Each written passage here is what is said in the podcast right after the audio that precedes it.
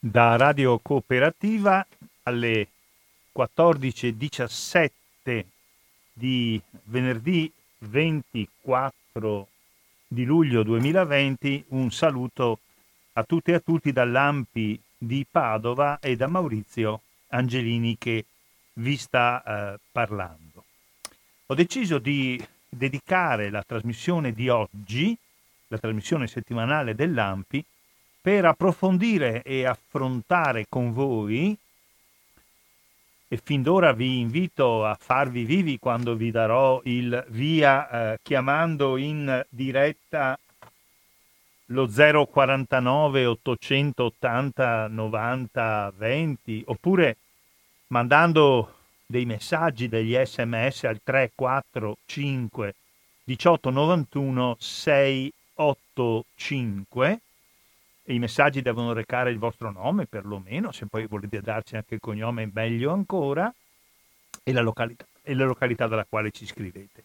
Ho deciso di occuparmi oggi con voi di un approfondimento dell'accordo di cui in questi giorni tutti abbiamo parlato, che è stato raggiunto all'unanimità eh, da tutti i 27 paesi dell'Unione Europea, come tutti sanno, verso le 5, 5.30 del mattino di martedì eh, 21 luglio 2020. E cercherò di proporvi anche un minimo di approfondimento e naturalmente esprimerò le mie valutazioni e inviterò anche voi naturalmente a dare, se le avete, delle notizie in più e a proporci il, nostro, il vostro punto di vista. Allora direi che il punto di vista di questo accordo non può che essere quello che è successo in Europa e nel mondo a partire dalla fine di gennaio 2020 con la diffusione che adesso in Europa si è un po' oh, rallentata con tutte le riserve del caso del eh, coronavirus eh, partito sicuramente eh, da eh, un focolaio cinese e diffusosi appunto prima in tutto il grande paese asiatico e poi in tutto il mondo, Europa compresa. Le conseguenze eh, di questa malattia, della quale, come sapete, oggi eh, non conosciamo né la cura né l'unico intervento possibile preventivo, il vaccino, potrebbe anche darsi, come avviene per esempio per l'AIDS, che al vaccino non ci si arrivi, noi naturalmente speriamo tutti di sì, le conseguenze di questa malattia, anche qui dico delle cose puramente introduttive conosciute da tutti, eh, sono state un numero molto notevole di persone malate e morte, si calcola circa 150.000 nei eh, 27 paesi del, dell'Unione Europea e numeri molto molto oh, elevati come sapete negli Stati Uniti, in Brasile in buona parte dell'America Latina, prima conseguenza salute, vita, morte, eh, seconda conseguenza seconda conseguenza un fortissimo rallentamento oh, dell'economia eh, dovuto sia eh, alla chiusura della stragrande maggioranza eh, dei paesi in cui l'epidemia si è manifestata, la pandemia, l'epidemia dappertutto si è manifestata, sia al conseguente rallentamento dell'economia. Anche qua non vado troppo a fondo perché sono tutte cose che eh, sappiamo in Europa, nell'Europa 27, ci sono stati fin qui circa eh, 100 e, e 150.000 morti, 150.000 morti e, e sempre eh, nell'Europa si prevede che il calo del eh, prodotto interno lordo, parlo sempre dell'Unione Europea, eh, stia molto vicino al 10%. In situazioni come queste, lo vedremo più avanti, eh, si scopre al di là delle intenzioni l'inevitabilità o almeno la forte auspicabilità della solidarietà. Quando, insomma, un male colpisce dappertutto, non conosce confini, colpisce senza distinzioni apprezzabili di classe eh, e eh, di appartenenza sociale, di sesso, dopodiché è chiaro che ci sono quelli più colpiti e quelli meno eh, colpiti.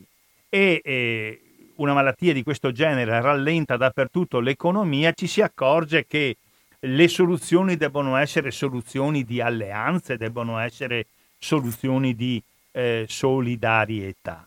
Anche se in un primo momento non è così, nella fase iniziale, per esempio, quando molti paesi eh, pensavano che in fin dei conti il problema fosse un problema solo della Cina, lo hanno creato loro e se la sbrighino un po' loro, sto semplificando al massimo, la prima reazione di tutti era di dire va bene, state per conto vostro, rimanete a casa vostra, non diffondete, abbiamo visto che le cose non stanno così.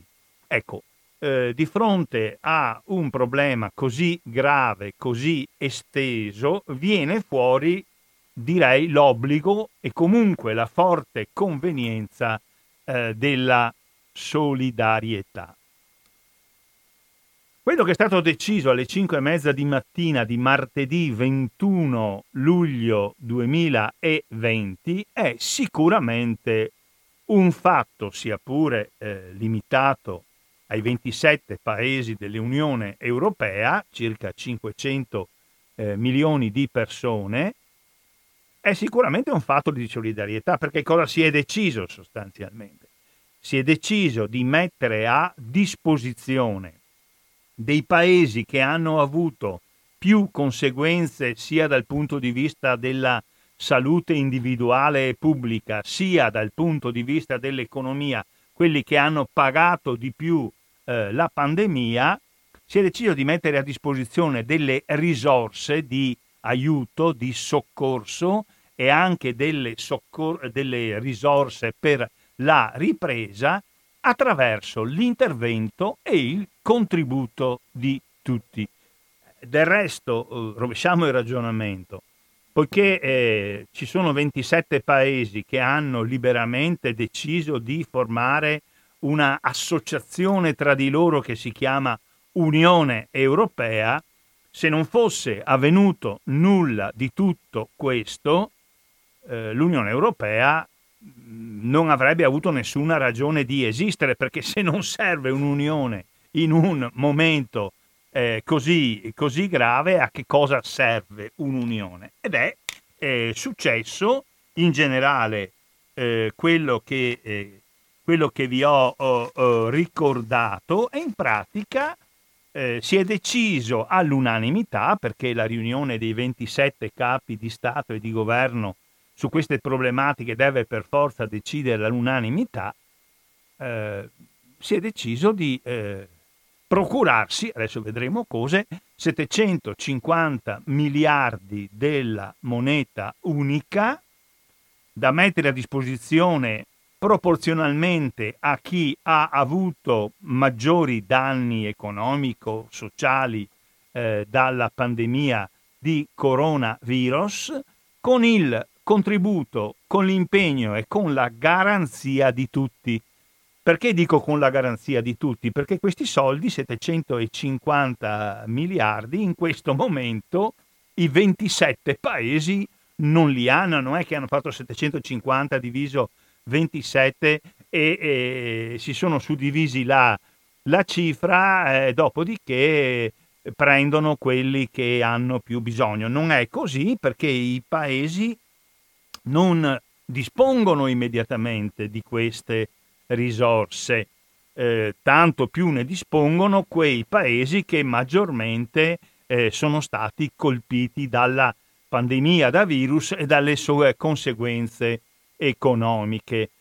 Tanto è vero che tutti quei paesi nei quali eh, la pandemia da virus ha colpito sia dal punto di vista della salute sia dal punto di vista economico tutti questi paesi con i loro bilanci, con le loro risorse, chiedendo soldi a prestito, stanno cercando di trovare delle soluzioni. L'esempio che riguarda l'Italia, ma insomma non è solamente l'Italia, certamente anche la Francia, anche la Spagna, in parte anche la Polonia, sono tutti quanti paesi eh, nei quali i governi, eh, con i voti dei parlamenti, eh, hanno deciso di chiedere dei soldi in prestito per affrontare con il proprio bilancio i problemi sanitari ed economici che abbiamo descritto. Siccome nessuno è in grado di farcela da solo, per esempio l'Italia fino a questo momento ha deciso di andare a prendere a prestito 75-80 miliardi di euro, gliene, ce ne servono almeno altri 20-25, oltre quella cifra eh, noi non siamo in grado di andare, oltre un certo livello di deficit,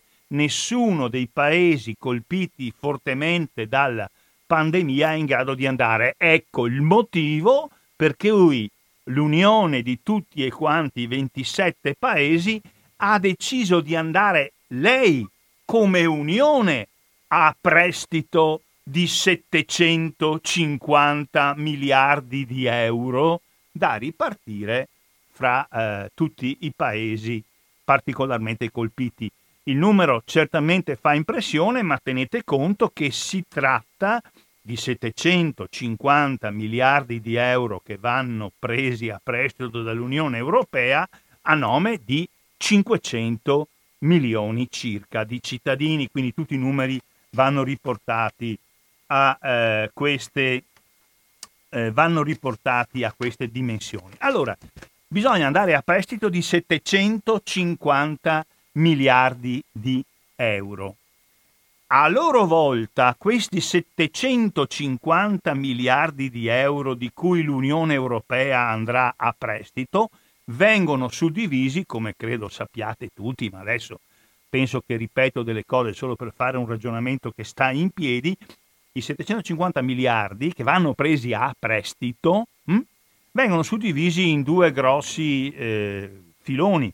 Il primo, 300 e 90 miliardi che vengono dati ai paesi maggiormente colpiti economicamente e nella salute eh, dalla pandemia senza obbligo di restituzione, mentre 360 miliardi dei 750 miliardi debbono essere restituiti. Quindi ricapitolando, l'Unione Europea andrà a prestito di 750 miliardi di euro e quindi poi bisognerà restituirli, adesso vedremo come, ok? Ma per eh, 360 miliardi gli oneri della restituzione saranno a carico eh, dei eh, paesi che eh, ricevono i prestiti per questo motivo.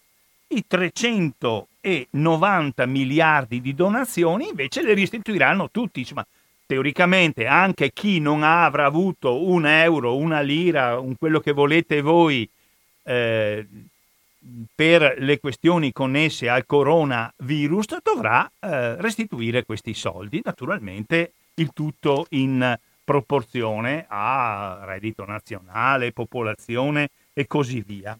Allora la Commissione europea emetterà dei veri e propri euro bond su scala europea, ma penso che li possa vendere in tutto, che li possa proporre in tutto il mondo, eh, in totale appunto 750 miliardi di euro eh, con le divisioni in due che vi ho ricordato. E questa operazione dovrà farla l'Unione Europea quanto prima, eh, dovrà farla quanto prima perché abbiamo detto qualche momento fa che tutti i paesi colpiti duramente dalla pandemia stanno già andando a prestito per eh, conto loro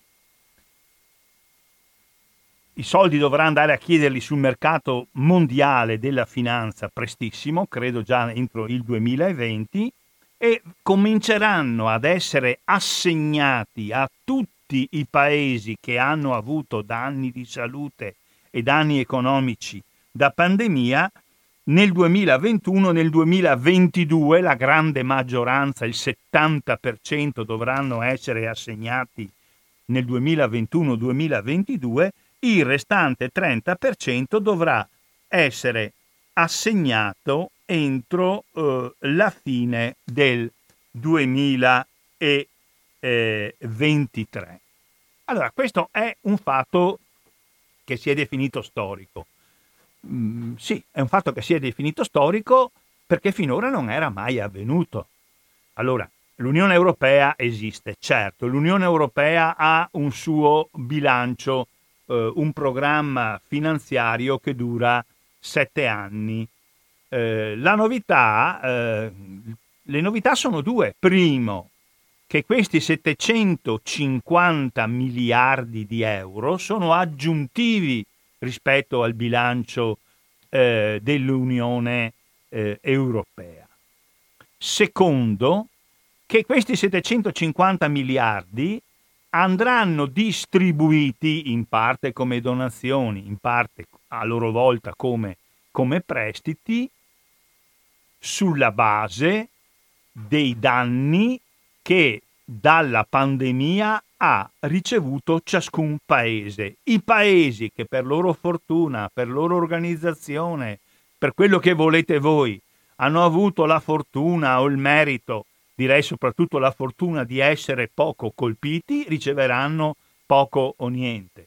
I paesi invece che, l'Italia in primis, ha avuto la sfortuna di essere colpito per primo, più a lungo, con maggiori difficoltà, riceveranno di più. E questo sulla base di una decisione eh, che eh, è storica nel senso che l'Unione Europea per la prima volta decide di prendere a prestito dei soldi sul mercato finanziario internazionale, finora non lo aveva mai fatto e decide che la garanzia sulla restituzione di quei 750 miliardi di euro che l'Unione Europea va a cercarsi sul mercato finanziario internazionale non è fatta solo dai paesi che poi riceveranno, ma viene fatta da tutti. E questo elemento è un elemento di solidarietà interna, perché alcuni non avranno alcun beneficio, altri invece avranno molti benefici, diciamo in partenza però che coloro che avranno più benefici sono quelli che hanno avuto in questi mesi, e speriamo che non ci sia una ripresa e un rilancio della pandemia, più problemi, i paesi che hanno avuto più morti, i paesi che hanno avuto più crollo dell'attività industriale, i paesi che hanno avuto più crollo dell'attività turistica, quindi non è che ricevono un regalo, hanno pagato in termini economici e anche di vite umane di più e vengono aiutati, e vengono aiutati dagli altri. Questo è un elemento di novità. E naturalmente, siccome quando si chiede un prestito si danno delle garanzie, ciò che cosa vuol dire? Che se per caso uno dei 27 paesi che riceve eh, i soldi eh, e che deve restituirli per la parte dei prestiti domani non è più in grado di restituirli per vari motivi, fanno garanzia agli altri. Questo, come sapete, finora non era mai avvenuto. È un elemento di solidarietà e va detto che però è anche un elemento di solidità di questo debito, perché l'Unione Europea contrae un debito, propone agli investitori che possono essere di tutti i tipi in tutto il mondo, credo, no? eh, di eh, eh, acquistare dei titoli che verranno rimborsati. Ora, anche i singoli stati sono in grado di fare e fanno continu- continuamente la richiesta eh, di prestito di soldi. Ma una cosa è che la faccia il singolo Stato, una cosa è che la faccia l'unione di 27 Stati, una cosa è che la richiesta di prestito la faccia il singolo Stato eh, che per la sua situazione economica, sociale, finanziaria, magari anche per la sua bravura o meno di amministrare il bilancio, di far eh, pagare le tasse, è, è, è in difficoltà. Una cosa è che la faccia l'Unione Europea all'interno della quale eh, ci sono paesi mh, come l'Italia che prima eh, della pandemia avevano comunque un forte debito pubblico, oppure paesi come la Germania o come l'Olanda, che prima della pandemia, adesso tutti quanti lo aumenteranno, il debito pubblico avevano un debito pubblico molto basso. Quindi ci sono due elementi importanti, la solidarietà, il fatto che qualcuno che non prenderà niente sia comunque disponibile a garantire per quelli che prenderanno eh, di più e una certa solidità, nel senso che ci sono maggiori garanzie anche per chi andrà a, eh, andrà a, a, prestare, a prestare i soldi. Questa ultima cosa che abbiamo detto, il fatto che si vada a debito e non si può non andare a debito di fronte a un calo del prodotto interno lordo che in tutta l'Europa sarà dell'8-9%, in alcuni paesi come l'Italia sarà del 10, dell'11, del 12% e in Spagna e in Francia non sarà molto inferiore. Questa veramente è la prima volta che succede. Insomma, secondo me è una delle prime volte che l'Unione funziona come una unione. Questo non è eh, finora eh, non era mai avvenuto. Ho letto un articolo interessante di un giornale spagnolo eh, molto diffuso e molto conosciuto che è il, il País di Madrid, in cui un giornalista eh, che si chiama Francesc de Carreras ha scritto questa frase che a me pare convincente. Ha detto il principio fondamentale di questo accordo è la solidarietà. La solidarietà è la base dell'integrazione. Senza la pandemia e senza le sue conseguenze economiche e sociali non saremmo mai giunti a questo accordo.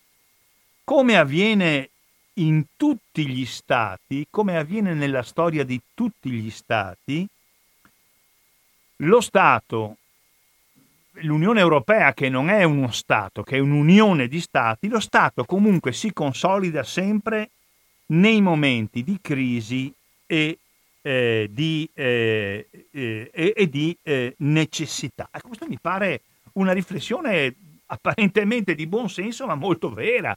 Eh, cioè, è dovuto succedere questo perché scattassero dei meccanismi di disponibilità, come sapete e come adesso vedremo non è che siano scattati così all'inizio, comunque in due mesi sostanzialmente si è eh, verso aprile, maggio eh, ci sono state le prime proposte di istituire un fondo alimentato attraverso prestiti da eh, riversare sui paesi maggiormente colpiti e, e garantito questo prestito dall'impegno di tutti prima di due mesi fa questo non l'aveva proposto nessuno. I primi eh, a, a, farlo sono stati eh, l'Italia, la Spagna, poi in modo molto preciso a metà maggio la proposta è eh, partita dalla Germania, eh, la cancelliera Merkel e, dalla, e dalla Francia Mm, dopo un po' di tempo è uscita anche la proposta dell'Unione Europea, della Commissione Europea, presieduta da Ursula von der Leyen, a nome di tutta la Commissione, nella quale sono presenti diversi partiti, diversi paesi, no? ci sono eh, i socialisti, ci sono i democristiani, ci sono i tedeschi, eh, ci sono i belgi. Ecco, eh, questo insomma è un dato di fatto che è, secondo me è successo solo perché è successa la pandemia. Se no, non succedeva. La controprova di quello che dico, di quello che dico è la questione eh, delle, delle, migrazioni. No? Eh, abbiamo avuto oh, fenomeni eh, grossissimi eh, di arrivo incontrollato di persone che arrivavano in modo incontrollato perché non avevano tempo insomma di, di, di fare richieste, permessi perché eh, scappavano via da guerra, da fame, eh, da situazioni intollerabili. No? Abbiamo avuto il fenomeno eh, siriano, abbiamo avuto eh, le componenti via terra che attraversavano eh, l'Europa, l'Europa balcanica, andavano, volevano andare verso il nord Europa, la, la Germania, la Svezia. Abbiamo avuto e continuiamo ad avere in misura ridotta, ma c'è ancora un fenomeno migratorio incontrollato eh, dall'Africa subsahariana e nonostante le richieste, gli avvertimenti, le richieste che venivano in primo luogo dai paesi che venivano attraversati da questi flussi incontrollati, eh, non abbiamo avuto una risposta di tipo solidale. Una risposta solidale applicata alle questioni delle migrazioni, secondo la logica che per la prima volta è emersa con l'accordo di, eh, del, giorno, del giorno 21, vuol dire che se arrivano delle persone e noi prendiamo atto che si tratta di movimenti, poi bisogna vedere naturalmente le posizioni individuali di ciascuno, ha diritto o non ha diritto, ma dei movimenti che derivano da un grande malessere, che può essere la guerra, che può essere le, la persecuzione, che può essere la fame, ce ne sono tanti. Beh, se questi vengono tutti quanti verso l'Europa, la soluzione solidale vuol dire ce ne occupiamo tutti e se dobbiamo salvarli, spero di sì, ci organizziamo per salvarli e se eh, dobbiamo ospitarli, ci organizziamo per ospitarli, no?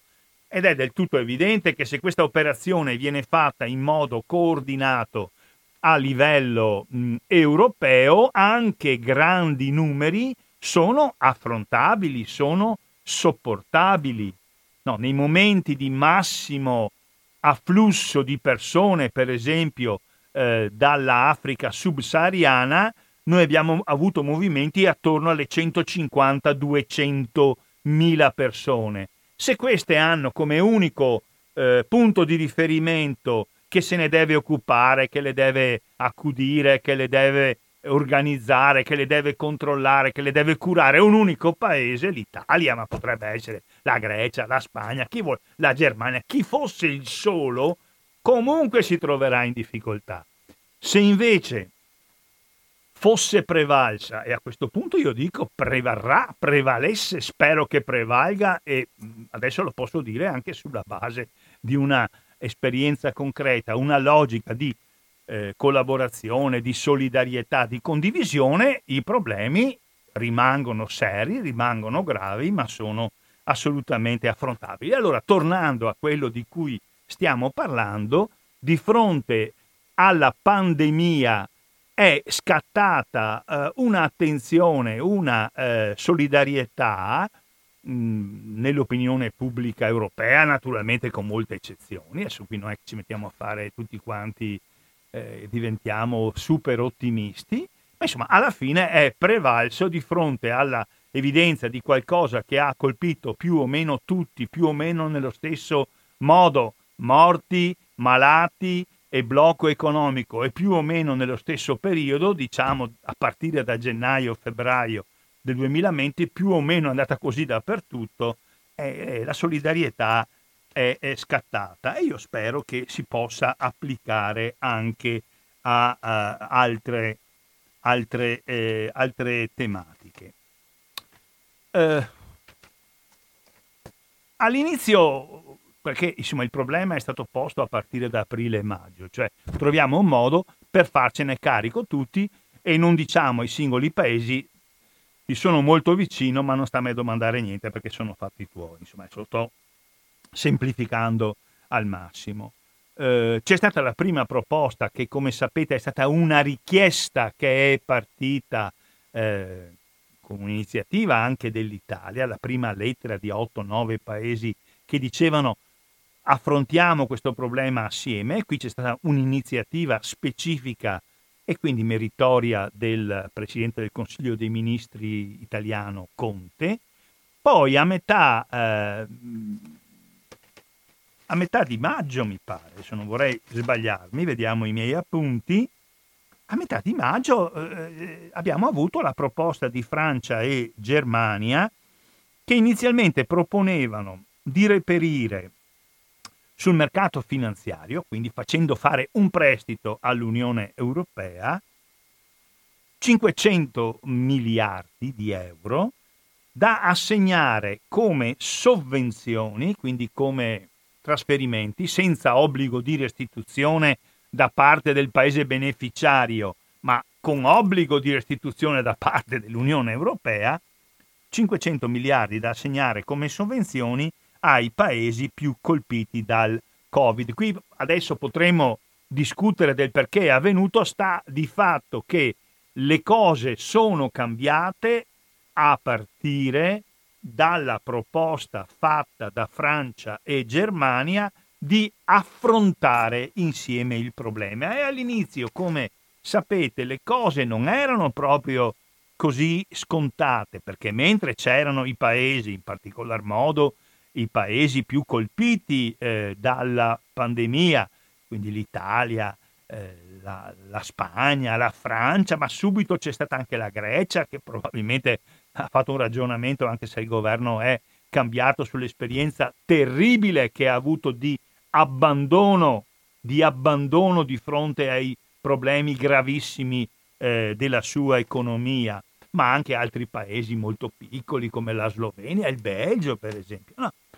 Comunque, di fronte a questa proposta iniziale che viene da eh, Francia e Germania, mh, mm, meno di due, mm, due mesi fa, anche due mesi fa, quindi stiamo parlando di, di una roba recente, perché sembra che parliamo sempre di questo. Sono due mesi che si è deciso da parte di qualcuno poniamo il problema di un intervento unitario e solidale di tutti i 27 paesi. Ci sono state le reazioni. Inizialmente il paese più palesemente contrario era eh, l'Austria. Il cancelliere austriaco Sebastian Kurz, che fa parte, lui è della democrazia cristiana eh, austriaca, eh?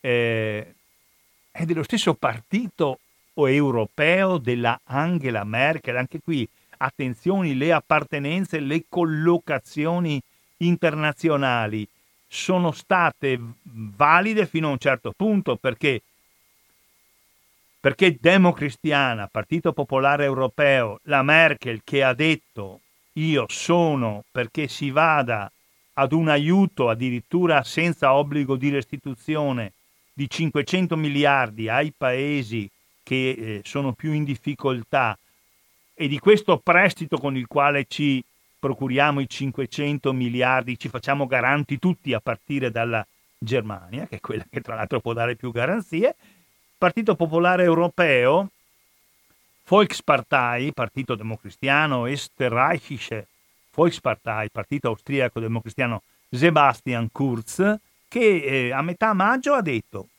vogliamo essere solidali con gli stati che sono stati colpiti dalla crisi, ma riteniamo che la strada giusta siano dei mutui e non dei contributi, dei mutui, dei prestiti da restituire.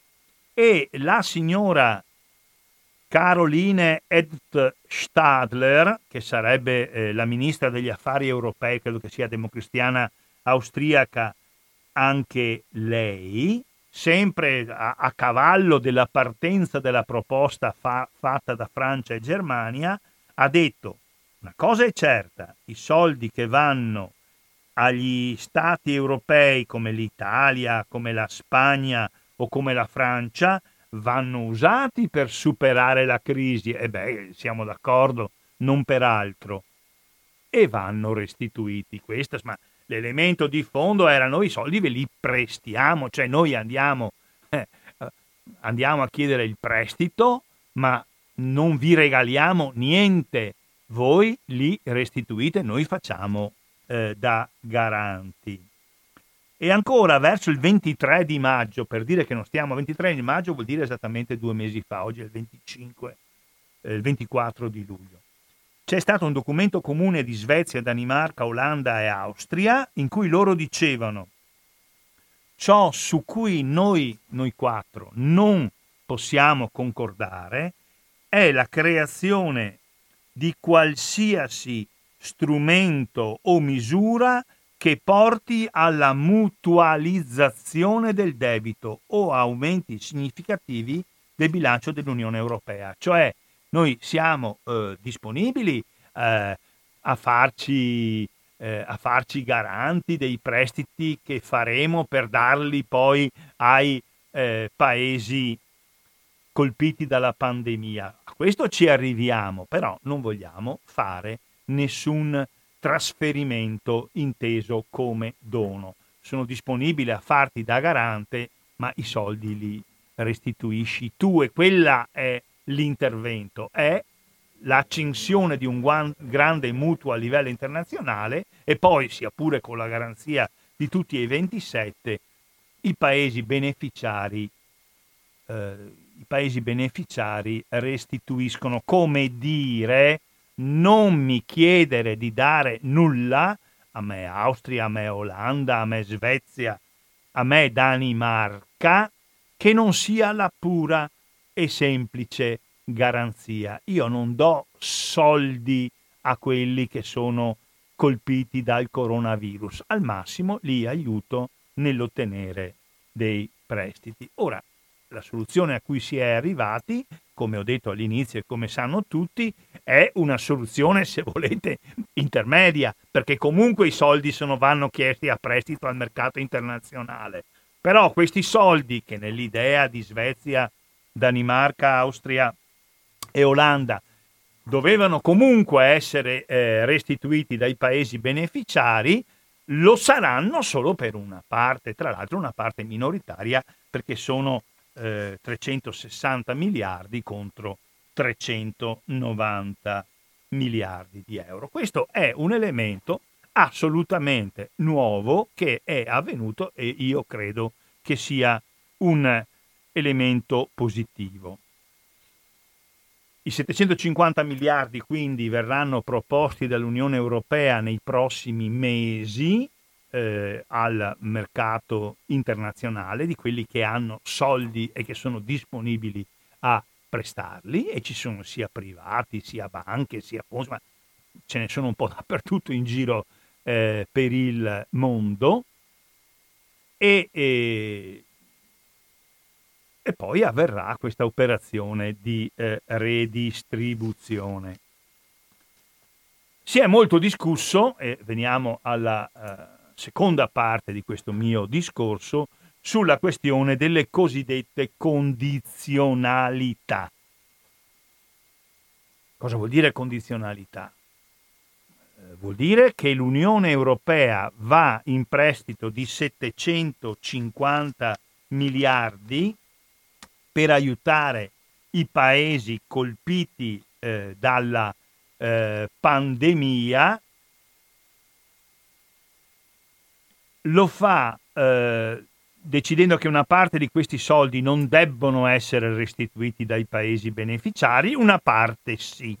Comunque l'Unione Europea fa un prestito a livello internazionale. Quando comincerà a pagare questo prestito l'Unione Europea? Si ritiene 2000, tra il 2026 e il 2027, quindi eh, nel 2020 farà l'emissione dei titoli, 2020 prima parte del eh, 2021, distribuirà i soldi, incomincerà a eh, restituirli ehm, attorno al 2026 in 30 anni. Quindi la parte di soldi che arriveranno agli stati beneficiari, quella parte che dovrà essere restituita, sarà restituita con rate che partiranno attorno ai primi, insomma, le prime restituzioni dovranno essere fatte, ritengo, attorno al 2026-2027 e la restituzione viene frazionata in 30 anni, quindi è un mutuo a lungo termine. Quale sarà il tasso di interesse riconosciuto? Credo molto basso, sia perché sono abbastanza bassi oggi i tassi di interesse, eh, sia perché soprattutto c'è la garanzia dell'Unione Europea e perché all'interno dell'Unione Europea c'è la garanzia di stati particolarmente solidi eh, dal punto eh, di vista economico. Non ci sono ancora eh, le tabelle ufficiali ufficiali della ripartizione eh, dei, eh, dei 750 miliardi. I calcoli che ha fatto il governo italiano parlano, come sapete, di circa 80 miliardi che dovrebbero arrivare eh, senza obbligo di restituzione e eh, circa 120 miliardi che dovrebbero arrivare con obbligo di restituzione a tassi di interesse molto bassi e in eh, 30 anni. Nei prossimi mesi naturalmente vedremo quelle che sono eh, le esatte distribuzioni tra i paesi. Torniamo al discorso della condizionalità. Beh, eh, la condizionalità. Eh, la condizionalità, dopo se volete vi leggete, lo trovate in tutte le salse, in internet, il testo ufficiale dell'accordo, sia in inglese sia in tutte le 25-26 lingue dell'Unione Europea. La condizionalità è che eh, questi soldi che vengono trasferiti in parte senza, in parte con obbligo di restituzione, servano a sanare tutti i problemi che ha creato al singolo paese la crisi da eh, pandemia, problemi sociali, problemi economici e aiutare anche la ripresa economica eh, di quel paese. E quindi eh, l'Unione Europea attribuendo la donazione e o il prestito dirà non eh, nello specifico ma in generale come debbono essere utilizzati quei soldi.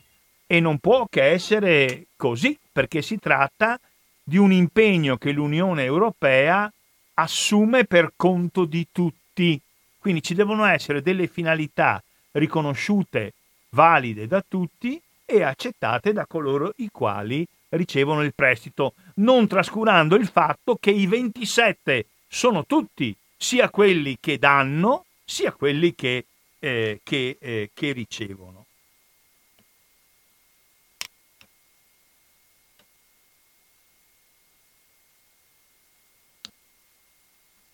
Il discorso oh, che hanno posto i quattro paesi che si autodefinivano i paesi frugali sulle cosiddette condizionalità. Eh, questi paesi che rispetto alla loro posizione di partenza sono stati sconfitti perché all'inizio volevano limitarsi a eh, far da garanti per l'assunzione di prestiti da parte dei singoli paesi, ma più oltre di questo non volevano andare, sono stati battuti in questo perché la soluzione trovata è che ci sono 750 miliardi, la maggioranza per i paesi che ne usufruiranno non deve essere restituita, una parte importante ma non maggioritaria viene restituita e c'è la garanzia di tutti. Su questo terreno loro hanno perso rispetto alla loro proposta originaria. Hanno cercato soprattutto eh, attraverso la voce dell'Olanda, del eh, Presidente del Consiglio dei Ministri olandese, di porre un problema, eh, come posso dire, di diritto di veto. Cioè, siccome non erano passati sul terreno eh, del riconoscimento che l'Unione Europea va a prestito sul mercato mondiale per trovare 750 miliardi e poi circa la metà di questi li dà a quei paesi che hanno avuto drammi economici, sociali, sanitari eh, da pandemia senza l'obbligo della restituzione, allora loro hanno cercato di lavorare eh, per eh, introdurre in qualche modo un elemento di veto, di, di divieto. Cioè, va bene, io accetto questo principio, però questa era la posizione dell'Olanda e degli altri paesi, dell'Austria, della Danimarca e della Svezia. Però se mi accorgo che i soldi eh, vengono male utilizzati, allora io ho il diritto di veto e l'attribuzione dei soldi viene bloccata. Ora, voi, voi capite che attribuire un diritto di questo tipo a un unico paese avrebbe potuto significare bloccare tutto. La soluzione trovata, anche questa è una soluzione di compromesso, però è una, eh, è una soluzione molto diversa da quella a cui puntavano l'Olanda e gli altri tre. Cioè, in altre parole, un paese può porre il problema di un cattivo utilizzo da parte di altro paese di quei fondi. Però poi chi decide è il Consiglio europeo, cioè l'assemblea di tutti i capi di Stato e di governo, dei 27 capi di Stato e di governo, ma non all'unanimità, a maggioranza qualificata, cioè se 15 paesi che rappresentano almeno il 65% della popolazione dell'Unione Europea ritiene che un paese beneficiario si stia comportando bene, può bloccare l'erogazione dei fondi, cosa che è completamente diversa dal ritenere che se un paese fa delle osservazioni e poi la decisione di attribuire i fondi non avviene all'unanimità, cioè con il voto di tutti i 27 paesi, allora il finanziamento è bloccato e sospeso, beh, è una cosa completamente diversa. Comunque io credo che elementi di serietà e di fiducia reciproca ci debbano essere. Cioè se un paese riceve dei soldi per fare delle cose che servono a sanare i buchi, i drammi di occupazione, di morti, di sanità che sono stati, che sono stati aperti eh, dalla pandemia, poi a questo deve destinare quelle risorse, non ad altro. Facciamo un esempio concreto. Facciamo un esempio concreto. Per esempio, se un paese, secondo me, ma questo poi lo si vedrà nella discussione concreta, io non faccio parte di nessun organismo europeo come nessuno di voi credo che mi ascolta. Eh beh, se un paese decide, per esempio, faccio un esempio come la vedo io, che vuole andare a rendere per alcuni anni meno gravose le tasse per dei settori economici che sono stati grandemente danneggiati eh, dalla pandemia, il turismo, credo che lo possa fare. E quindi, siccome riceverà da quei settori eh, meno soldi di tasse di quelli che avrebbe ricevuto se non ci fosse eh, stata la eh, pandemia, l'aiuto europeo potrà servire a sanare questa minore entrata. Bene, ma se un paese decidesse che tutti quanti, indiscriminatamente, quelli che hanno avuto danni gravi e quelli che le hanno avuto danni lievi o nessuno, non pagano più le tasse, faccio un esempio estremizzato, questa mi pare una, mm, come posso dire, una, una, una proposta, un utilizzo dei soldi meno buono, perché tu ti crei un buco di bilancio quando avresti potuto non creartelo perché te lo crei giustamente se non chiedi i soldi, che ne so, agli alberghi o, o, o ai campeggi o ai ristoranti che carte alla mano ti possono dimostrare che, che di soldi non ne hanno guadagnati. Ma se la stessa operazione la fai, per esempio, per l'industria farmaceutica oppure eh, per il eh, commercio elettronico eh, oppure per chi ha prodotto mascherine, adesso dico tre cose che mi vengono in mente, e questi tre invece durante la pandemia hanno lavorato e hanno fatturato di più di quello che avrebbero lavorato e fatturato senza pandemia, allora fai un'operazione che è sbagliata. Quindi che ci siano dei controlli, secondo me è assolutamente giusto, non spinti all'estremo fino a dire che o siamo tutti d'accordo o non si fa niente. La decisione finale un paese può segnalare che un altro paese si sta comportando male, la decisione finale comunque va presa dal Consiglio europeo, cioè dalla riunione di tutti i capi di, eh, di Stato e, e, e di governo, che sono 27 a maggioranza qualificata, che vuol dire 15 paesi almeno che rappresentano il 65% eh, della popolazione europea. Mm, ci sarebbero molte altre cose da dire, ma questo comporterebbe eh, l'esaurimento della trasmissione nella mia relazione, cosa che non è giusta che sia, naturalmente sulle cose che non vi convincono, che non vi sono chiare o che non ho detto o su altre cose, siete eh, invitati a intervenire. Adesso facciamo un breve intervallo musicale di 3 minuti, 4 al massimo, così tiro il fiato e poi apriamo lo 049 880 90 20.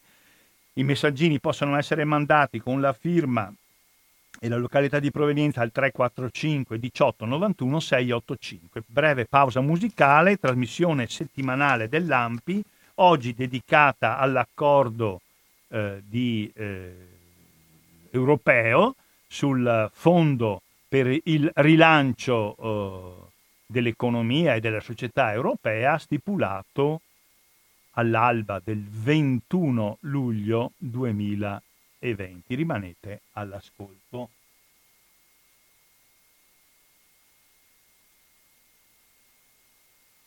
Signor Luigi, prego, parli. Eh, lei ha fatto una bellissima esposizione, soprattutto rende, rendendola semplice, non semplicistica e, e, a, e all'opinione di tutti, cioè è all'altezza di tutti quelli che hanno ascoltato. Io però ci voglio aggiungere due cose. Uno è che il presidente Conte, quello del nostro governo, ha fatto sì un'opera diciamo così, di, di salvaguardia e di rendere reale ciò che è la situazione italiana. Ma non ha chiesto la solidarietà di quegli altri paesi, non è vero che l'ha chiesta, perché vede, quando ci sono gli emigranti come persone, cioè persone che hanno lo stomaco, la testa, che si spostano da un paese all'altro, allora interviene una baraonda di opinioni. Ma quando si tratta dei capitali, questo non avviene. Ora io mi domando, e lo domando a lei, a tutti gli ascoltatori e a tutti questi, è vero che all'Italia può darsi che gli arrivi questi soldi? Ancora non sono arrivati, quindi bisogna metterci sempre il punto interrogativo. Ma invece è vero che 180 miliardi, 150 nei primi due mesi, cioè marzo e aprile, poi 30 successivamente, si sono trasferiti dall'Italia alla Germania, alla Danimarca e in altri paesi, sempre di nord. Quindi, se solidarietà deve essere, secondo me, come non ricevono i migranti in carne e ossa, dovrebbero respingere anche i capitali, perché se questi soldi che verranno all'Italia non saranno aggiuntivi di quelli che sono stati portati via, sarà solamente una partita di giro, cioè ci ritornerà quelli che sono stati portati via. Io non so se sono stato chiaro, ma... Va bene, ma abbiamo, abbiamo, sì. abbiamo capito. No, c'è un'altra cosa da eh, dire. Sia rapido Il governo giallo-verde... Mm ha stanziato dei soldi in regalo al governo Serrai, cioè quello, quello di Tripoli, sì. e gli ha regalato tre motovedette. Ora, 30, 30 motovedette, credo. 30 motovedette. Eh. Allora, quando, quando c'è stato poi da discutere se confermare questi soldi, in Parlamento non c'è stata l'unità della maggioranza ma la maggioranza si è divisa, a mio parere giustamente, perché io non gliel'avrei ridati i soldi. Ma siccome sempre Conte, che era anche esso di governo precedente, non vuole smentire niente di governo precedente, Luigi deve concludere però, abbia E ho già concluso, io mi domando, anche se arriva questi soldi, in parte se non si rivendica quelli che sono stati portati via e in parte non si, non si, rinuncia a quelle scelte di governo giallo-verde, a me mi deve dire che soldi arrivano, perché se vengono spesi in questa maniera all'Italia non gli arriva un per nulla. Io la saluto. Va bene, grazie, abbiamo capito. Va bene, eh, Luigi, abbiamo capito il suo punto di vista, la ringraziamo, poi eventualmente le dirò che cosa penso anch'io di alcune cose che lei ha detto. Bene, 049 880 90 20 se volete intervenire, magari un po' più stringati di Luigi, che però insomma, ha fatto un ragionamento, oppure 345 18 91 685. Non vedo messaggini e non sento telefonate. Ecco.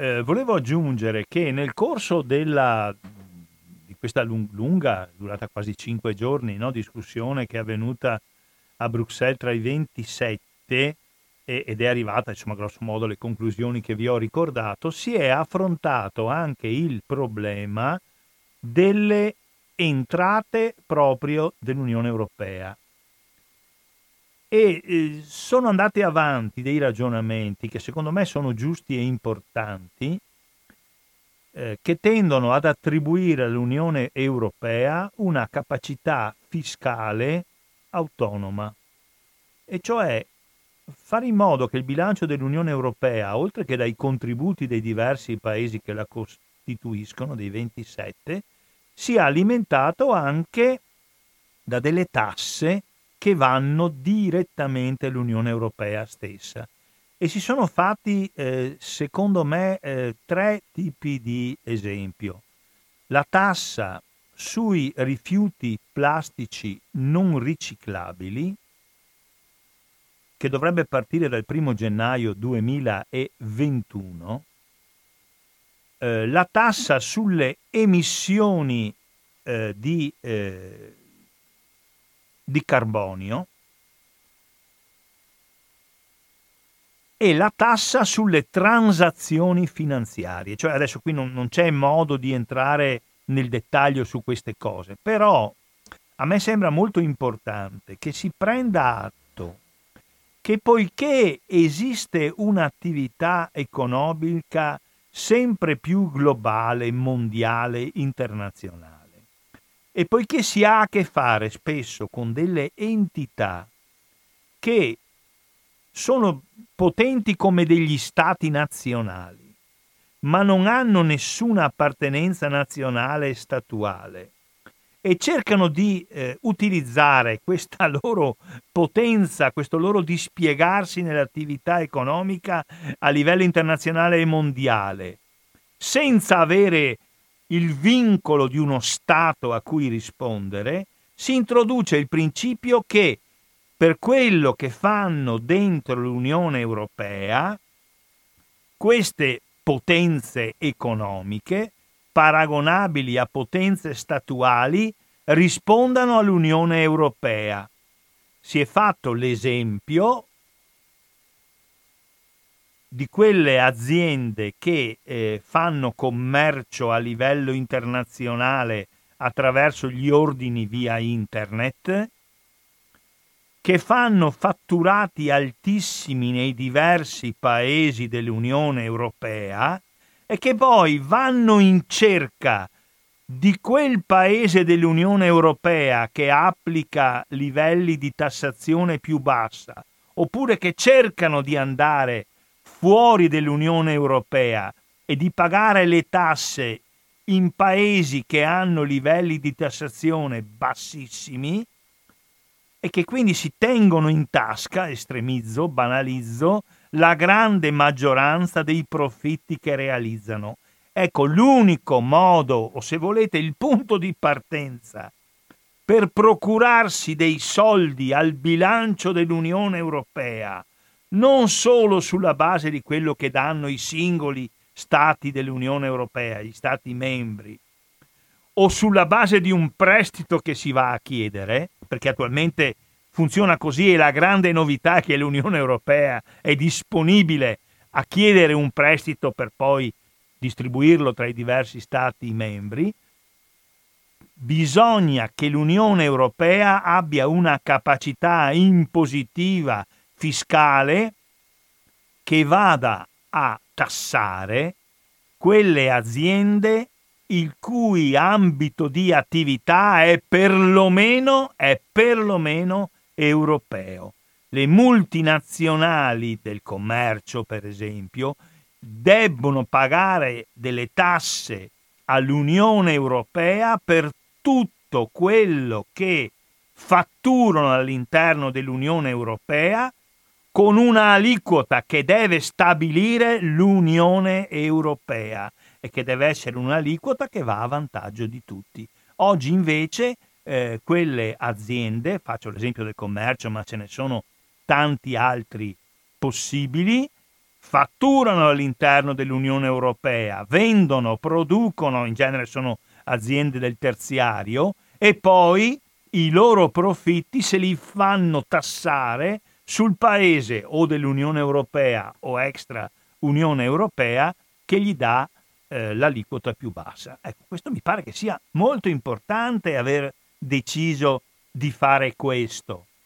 Eh, tra l'altro ponendosi dei problemi anche tra paese e paese dell'Unione Europea, perché già oggi, come sapete, eh, ci sono, per esempio, Apple mi pare, che eh, abbia deciso di eh, stabilire il suo domicilio fiscale in Irlanda non perché sono appassionati della musica celtica o perché eh, vendono i loro prodotti eh, prevalentemente in, in, Irlanda, che è un paese anche molto, molto piccolo, ma perché l'Irlanda assicura eh, un livello di tassazione bassissimo. Allora, eh, questa decisione di far pagare le tasse all'Unione Europea, che poi le redistribuirà con il suo bilancio tra tutti quanti i paesi, su un livello di tassazione deciso di comune interesse tra i 27 paesi dell'Unione Europea, porrà dei, proble- dei, problemi a quei paesi dell'Unione Europea che attualmente hanno cercato di attirare capitali e aziende proponendoli livelli di eh, tassazione molto bassa. E comunque per poter contrastare paesi fuori dell'Unione Europea che assicurano livelli di tassazione bassissimi, puoi, il minimo che puoi fare è di metterti assieme tutti quanti i paesi dell'Unione Europea, non che ogni paese singolarmente va in cerca della sua soluzione. Siccome questo nel documento finale c'è, quando si parla di come, eh, come posso dire, procurarsi anche le risorse per fare queste operazioni eh, di aiuto, di, di, di, di di sostegno ai paesi che sono stati, che sono stati, eh, che sono stati colpiti dalla pandemia economicamente e anche dal punto di vista sanitario. Si pensa a una grande operazione di richiesta di soldi, di prestiti, ma bisogna procurarsi, secondo me, e per la prima volta, secondo me lo dicono anche esplicitamente tutti i paesi europei, bisogna procurarsi delle risorse proprie, soprattutto a carico di quelli che fanno enormi affari dell'Unione Europea e che all'Unione Europea danno poco o niente, oppure si scelgono qualche paese dell'Unione Europea in cui ce la si cava con poco. Ecco, questo mi pare che sia un elemento importante che volevo aggiungere. Microfono a vostra disposizione, vediamo se il telefono, il telefono, il telefono è aperto 049 880 90 20 e quindi eh, se volete chiamare in diretta lo potete fare, abbiamo a disposizione ancora quasi 17-18 minuti, quindi il tempo per gli interventi c'è sicuramente. Ricordatevi anche che potete mandare dei messaggi se volete al 345 18 91 685.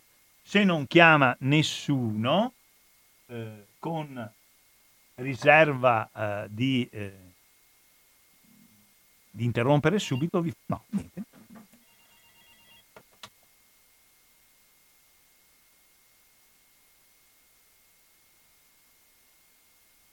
Luisa di Padova, prego, dica.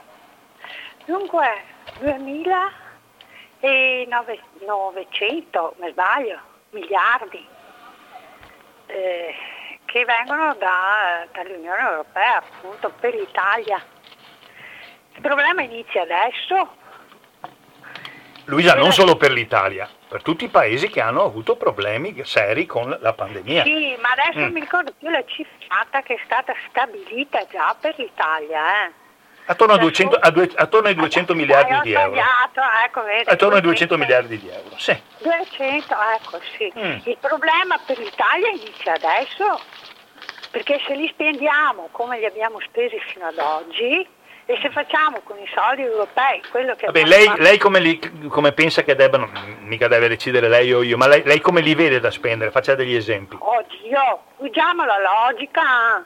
Gesena, ci sono eh, c'è una base che mantiene tutti e sono, è la base produttiva del paese, sono mm. le piccole e medie imprese, giusto? Eh, eh, insomma si partirà da là. E quello dovrebbe essere il primo aiuto, il più importante da dare. Eh, per logica, e invece non è mai stato fatto così, perché eh, si riempiono di tasse, basta, capito? cosa fai? Italia accorda perché se loro attraversano le frontiere, trovano dove vogliono, capito? Perché sono, sappiamo che c'è una rete di piccole e medie imprese, c'era anche qui in Veneto, che era importantissima a livello internazionale, mm. cioè quelle sono le persone da, da sostenere mm. e non certo eh, certi, non so, certi certi elementi del pubblico impiego che invece magari verranno anche privilegiati, ma quando pensiamo, se ho capito bene, che 6 miliardi vengono dati all'Italia e alla scuola sembra che sia un miliardo e mezzo, cioè, da lì capiamo no. Cioè, un'assurdità. Vabbè, allora lei sta dicendo eh, dare aiuti, eh, sgravi, aiuti alle piccole e medie imprese. Poi altri esempi? Oddio, e dopo eh, naturalmente per la sanità mm. eh, sono stati tolti 10 miliardi alla sanità, mm. una sanità che funzionava. Benissimo, perché... poi? Poi? Benissimo.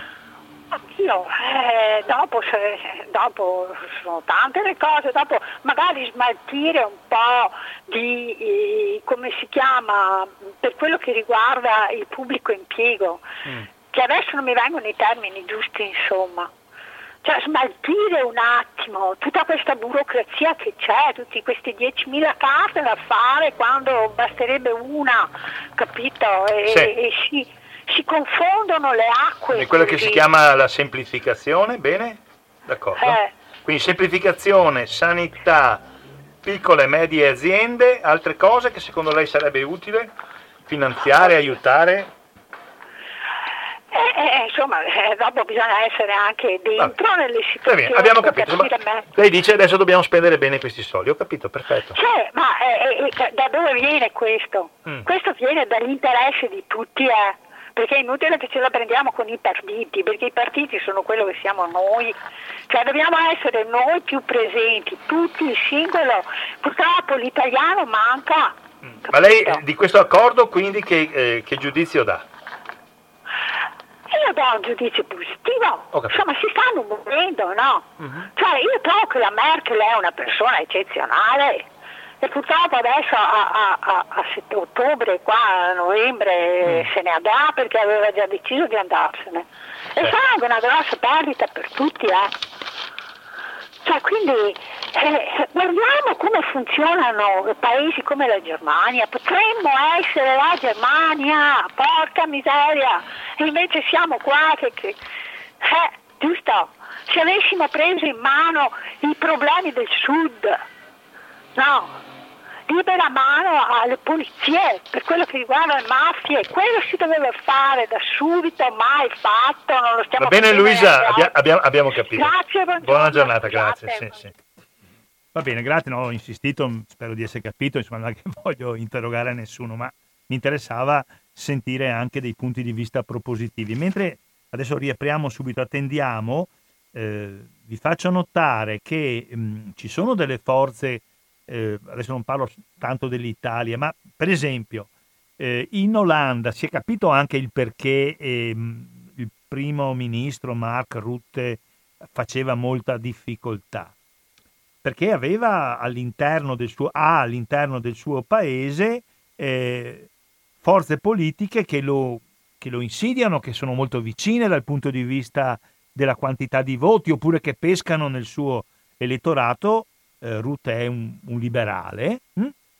Eh, il partito olandese della libertà, che è il secondo partito in Olanda, ha un leader che si chiama Gert Wilders, è quello che girava dicendo nemmeno un centesimo all'Italia prima che facessero l'accordo eh, e sul suo profilo ha scritto eh, Mark Rutte ha buttato via miliardi che potevano essere spesi nel nostro paese.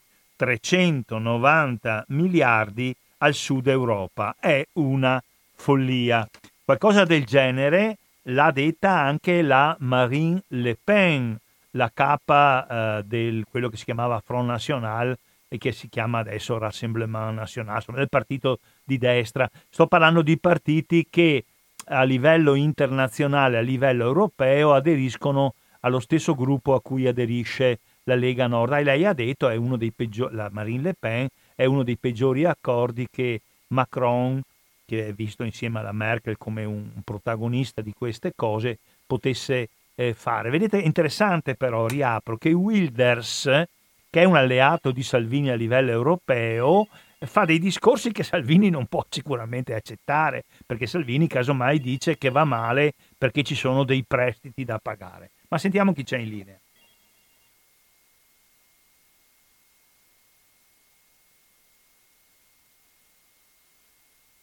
Signor Giovanni, prego, parli.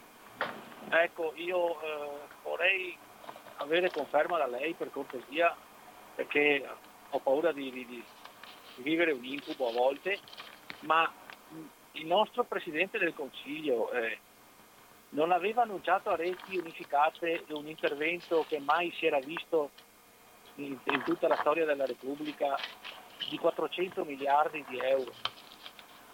Mm. Oh, mi qui... sembra di ricordarmi, insomma. Sì, eh, sì, sì, certo, 400 miliardi, sì, ah, le garanzie che lo Stato dava potevano mobilitare fino a 400 miliardi di euro. Che cosa c'entra, scusi Giovanni, questo con quello di cui stiamo parlando?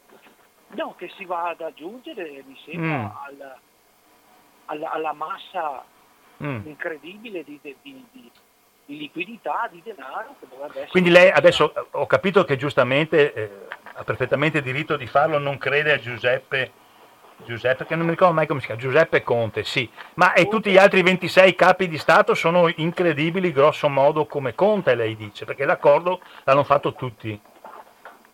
Cioè i soldi non ci sono, insomma, sta dicendo, ma, ma finché, no, no, finché no, lo dice Conte capisco, ma e altri 26 come facciamo?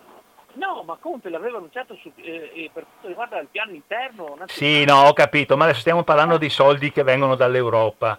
Cosa c'entra ah, Conte? Che è un accordo che ha concluso Conte. Cioè Ho capito. E gli altri 26 lei dice che sono incredibili come Conte, cioè, per carità, lei può pensarlo, ma mi pare più difficile dimostrarlo, no? O no? No, non dico che sia incredibile, mm. ma eh, io eh, cioè, chiedo eh, perché non se ne è più sentito eh, menzionare cioè, i, mi aspetto, mi aspetto un'ondata di... di... No, oh, ma mi permetta di farle una domanda. Lei dice Conte eh, ha, ha, annunciato un mucchio di volte che ci sono i soldi, poi eh, la cassa sì. integrazione, no? Beh, perfetto, benissimo. Allora, ammettiamo che Conte sia uno che, a cui non bisogna credere, giusto? Boh, dopodiché l'accordo non è che l'hanno fatto 26 con Conte, l'hanno fatto tutti 27. Uno di questi è Conte a cui lei non crede. Boh, e gli altri 26 lei cosa pensa? L'ha fatto Rutte, l'ha fatto Macron, l'ha fatto la Merkel, l'ha fatto Orban, eh, l'ha fatto quello de, della Finlandia, quella signora, cosa dice? Così? Sì, sono, no, sono, per carità, se la vedranno loro ah, con, loro, con i cittadini, cosa. Come se la vedranno con i cittadini? Hanno deciso di, di mettere a disposizione tutti i 750 miliardi, compreso Conte naturalmente, e questo non va bene. E tutti gli altri? Questo non capisco. No, ma non dico che non va bene. No, non va bene. Eh, cosa io, io, io, do, io, do anche, io do anche credibilità, do anche fiducia e mm, sarà, aspetteremo a vedere che, come diceva Luigi mi sembra no? all'inizio però sì, sì, aspettiamo a vedere se arriva veramente eh beh certo che aspetteremo a vedere speriamo che arriva eh, cioè, tutto sto eh. di ben di Dio però eh, mm. e se non c'era l'accordo se non c'era l'accordo lei cosa avrebbe pensato? Che non l'hanno fatto perché non si fidavano di Conte non, non, capisco lei dà no, molta importanza a Conte ha ragione ma non stia dargliene troppa però eh. ma no ma io dico che mm che, che già eh, un annuncio del genere, di, una, di, un gettito del genere incredibile, già avrebbe dovuto eh, mm. a quel punto là quasi quasi eh, so, sembrava, sembrava, addirittura eh, superfluo di dover chiedere ancora soldi all'Europa, insomma, ma, ma, allora questi 400 miliardi che ha annunciato di mm.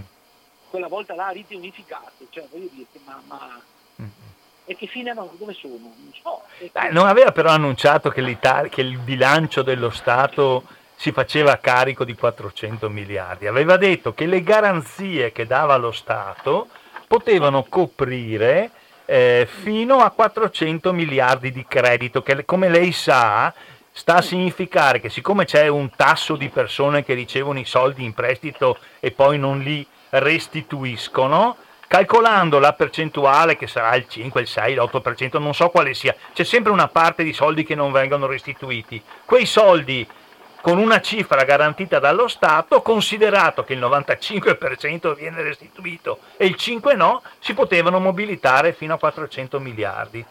Che quindi, guardi, non c'entra nulla con quello di cui stiamo parlando. Dopodiché lei ha perfettamente diritto di non avere simpatia, di non fidarsi di Conte, però stiamo parlando di un accordo sottoscritto da 27 capi di Stato, tra, tra, i quali ce ne sono alcuni che secondo me, da quello che capisco, le dovrebbero piacere, perché credo che Orban le piaccia più di Conte, no? o Kurz le piaccia più di Conte.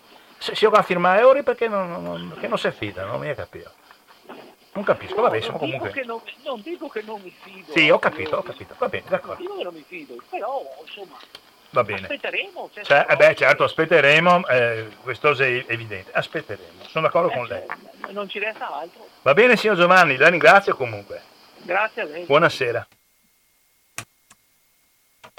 Va bene, mi sono permesso di chiedere al signor Giovanni, mh, francamente non vedo cosa c'entrino le cose, eh? non vedo cosa c'entrino.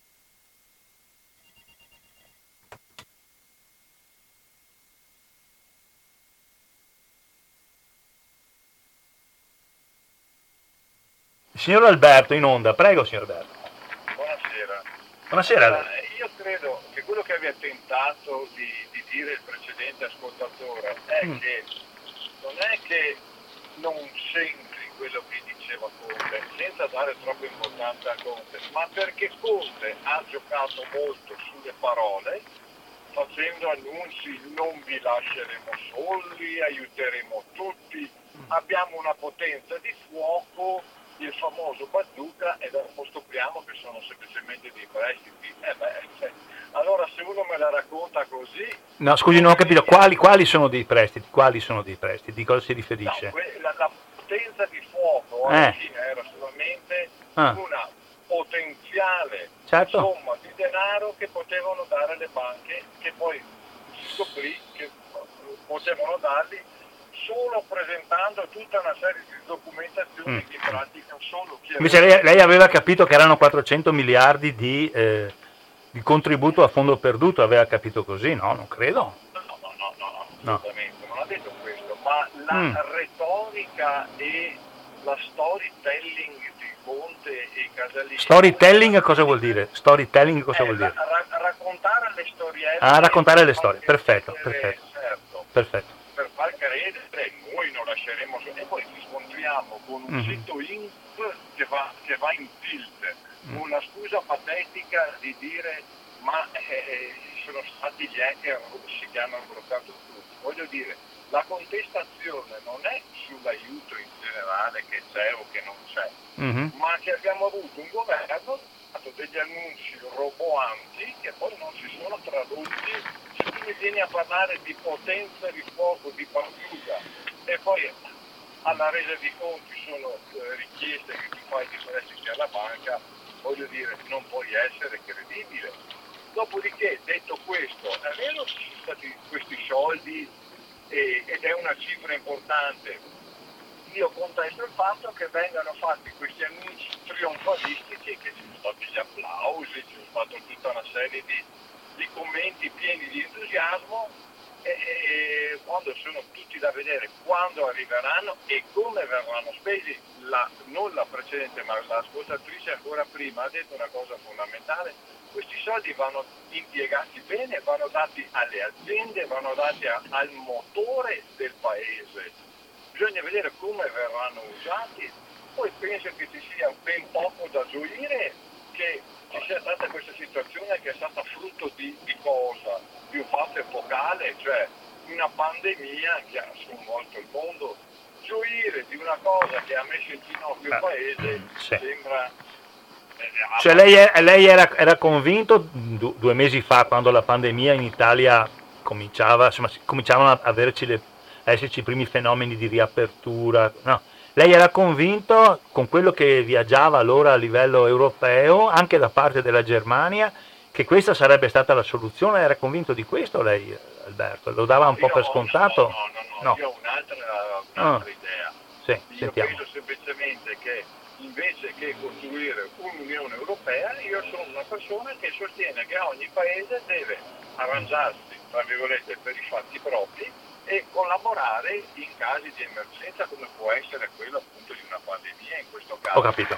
Sì, io sì. non mi fido di un'unione che decide per me e mi assoggetta dopo una serie di vincoli che possono essere. Mm. Non, non sono d'accordo sono eh, piuttosto contrariato quando c'è questa demonizzazione dello Stato sovranista che tra poco diventare sei un sovranista è come è dire sei un assassino tra poco.